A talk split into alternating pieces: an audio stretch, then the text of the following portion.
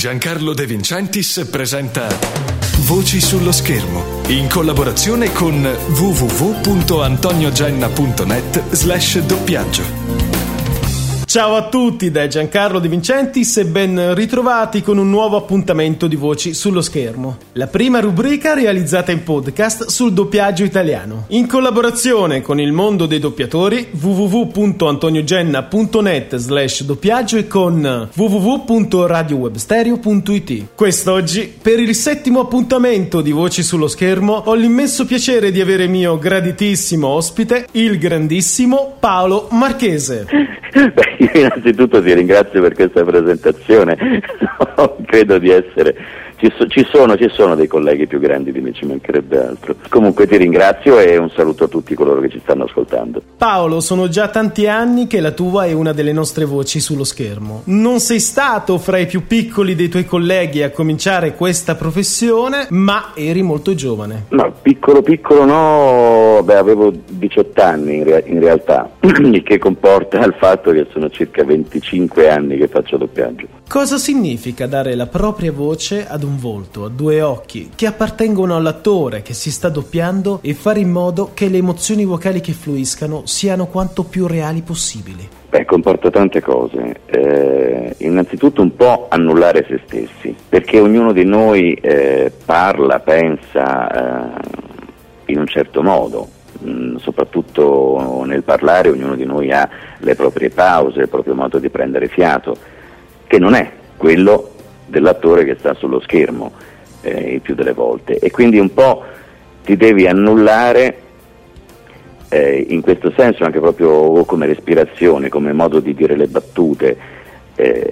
Spesso e volentieri può succedere di ritrovarti a dire una cosa in un modo in cui tu non la diresti mai. Paolo, la tua voce si è incollata, come si dice tecnicamente in doppiaggio, ai più grandi volti del cinema internazionale. Basti ricordare Anthony Lapaglia, John Travolta, ma tantissimi altri ancora. Inoltre, recentemente hai doppiato anche Star Trek Enterprise, eri la voce del capitano Jonathan Archer. Ma fra tutti i film doppiati, ce n'è uno a cui sei rimasto particolarmente legato e fra tutti i personaggi, gli attori che hai doppiato, ce n'è uno che ti è rimasto nel cuore? Uh.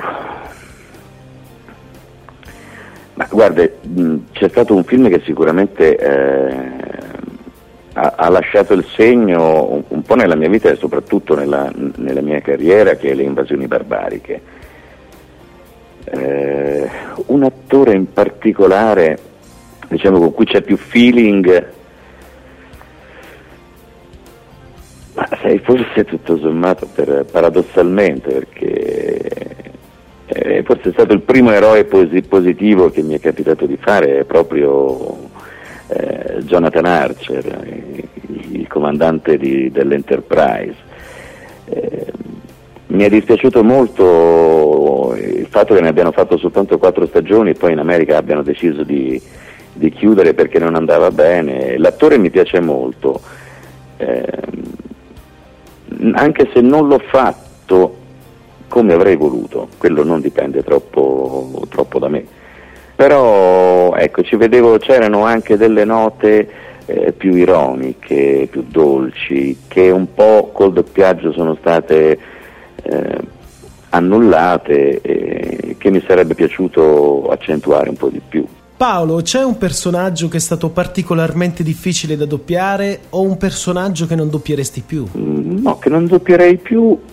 No, mi piacerebbe smetterla di fare i cattivi dei cartoni animati, perché purtroppo eh, il cartone animato è un, prodotto, eh, è un prodotto particolare, viene poco considerato, ma in realtà è quello più faticoso e meno pagato che ci sia. Tuttavia credo si abbia la possibilità di sperimentarsi vocalmente come in poche altre occasioni, Paolo. Sì, quello assolutamente, mm, si può caratterizzare molto di più, eccetera, ci si può anche divertire a patto di non avere una voce come la mia che spesso e volentieri viene identificata con il cattivo, quello che urla sempre, che fa i versi grossi.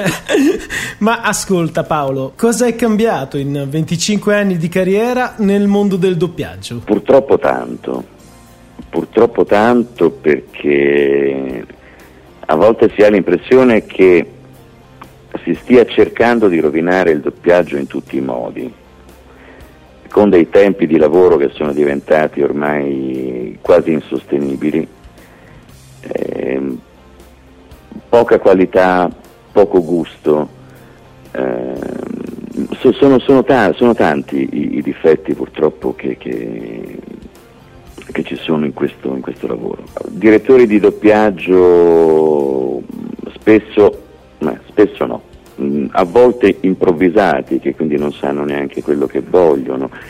Eh, non sanno neanche, addirittura qualcuno non sa neanche di che cosa parla, poca qualità, pro, poca professionalità, eh, scelte delle voci a volte discutibili, imposte, eh, per, vediamo ad esempio il discorso dei talent, soprattutto per quanto riguarda eh, i cartoni animati, i film animati della, della, Disney ad esempio. Con questo non ce l'ho ovviamente con, con la Disney, purtroppo però è un, una cosa abbastanza palese, insomma se uno va a vedere eh, le locandine originali con le distribuzioni delle voci originali di certi film, tu trovi nomi eh, come De Niro, eh, Banderas, Willie Smith, eh, Eddie Murphy, eh, gente di questo calibro. Il talent in Italia, ma il talent in Italia purtroppo mh, mm, non corrisponde, cioè il talent in Italia è la persona famosa, il talent in Italia, eh, al limite mi becco una querela, eh, non può essere allo stesso livello un DJ Francesco, un, un Tiziano Ferro, Frizzi, eh, cioè sono persone famose per carità, eh, ma non è la stessa cosa. Cosa dice Paolo Marchese a tutti coloro che vorrebbero intraprendere la strada del doppiaggio? Oh, e qui andiamo a toccare delle note dolenti, nel senso che molte persone, direi quasi ogni giorno, eh, si affacciano alle sale di doppiaggio dicendo ma vorrei fare un provino, vorrei fare eh, questo lavoro, che cosa posso fare, che cosa devo fare. Eh, per me la strada migliore sarebbe quella prima di essere attori. Io a, a questo ci, ci tengo molto, io non ho cominciato facendo doppiaggio, anzi io ho cominciato facendo teatro, il doppiaggio non lo volevo neanche fare e ho cominciato a lavorare in, in, in teatro prima, eh, con spettacoli per le scuole, poi ho lavorato col Teatro Stabile di Torino, con il gruppo della Rocca, anche con, poi, con compagnie minori, eh, sia a Torino che a Milano dove poi mi sono trasferito nell'87. Diciamo che comunque il teatro dovrebbe essere secondo me la base di tutto, cioè eh, dovrebbe esistere l'attore, l'attore che fa teatro, eh, come in America, bene o male la base eh, per tutti è il teatro, poi ci sono ovviamente le eccezioni come sempre, però poi l'attore di teatro può fare, dovrebbe fare eh, cinema, televisione, doppiaggio, fa parte comunque di, del mestiere. Grazie davvero per il tempo che mi stai concedendo. Figurati, non c'è problema. Poco fa accennavi alla scelta talvolta discutibile di alcune voci da parte dei direttori di doppiaggio, ma a te è mai capitato? Forse sì, eh, qui subentra un po' anche un altro, un altro discorso, eh, cioè quello... Um, forse di non sapere ancora, io non ho ancora capito quali sono i miei limiti. Mi sono ritrovato e confrontato con delle cose mh, che non pensavo, che non credevo, cioè quando a eh, 30-35 anni ti vedi distribuito su un attore che ha il doppio degli, età, degli anni tuoi, eh, diciamo che istintivamente ti viene da caratterizzare, da invecchiare, cercando poi di rendere ovviamente una caratterizzazione abbastanza naturale.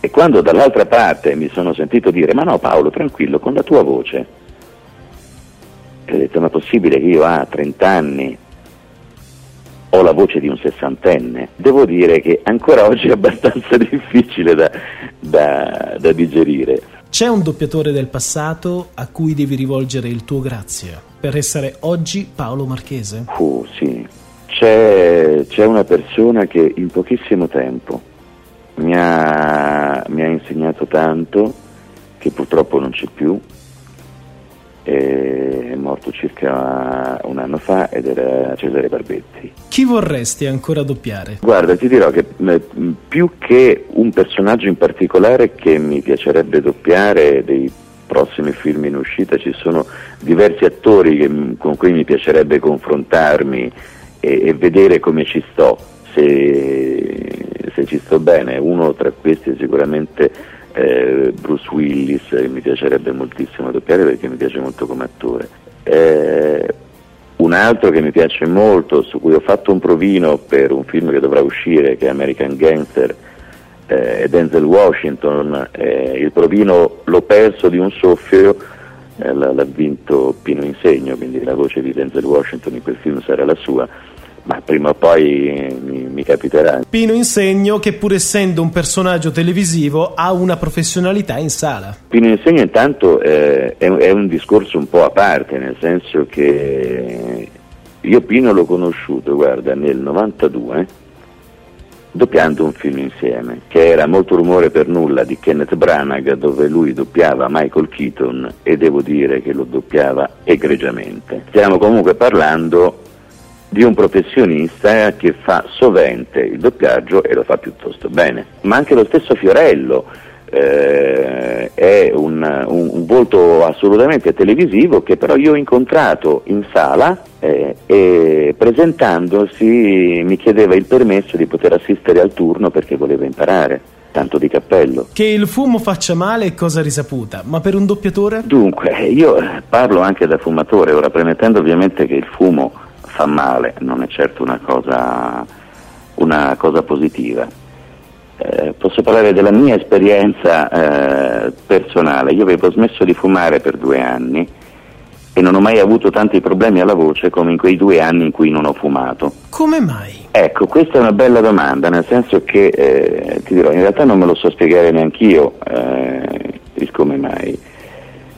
Credo che nel mio caso, ma ripeto, è una cosa molto personale la, la, sigaretta aiuti a scaldare la voce, ad esempio l'ultima visita che ho fatto con, eh, con l'otorino, eh, controllandomi le corde vocali, mi ha detto c'è una cosettina su una corda vocale che non è né un tumore né niente di, di, eh, di grave, è una sorta di nodulino, ehm, dice che se vuole, mi diceva eh, il professore, possiamo togliere oppure no. Certo però è chiaramente provocata dal fumo, però è anche quello che le rende la voce così. Se la togliamo, la voce si modifica un pochettino. E gli ho detto no grazie perché così ci campo. Ma come ci saluterebbe il capitano Archer? Archer?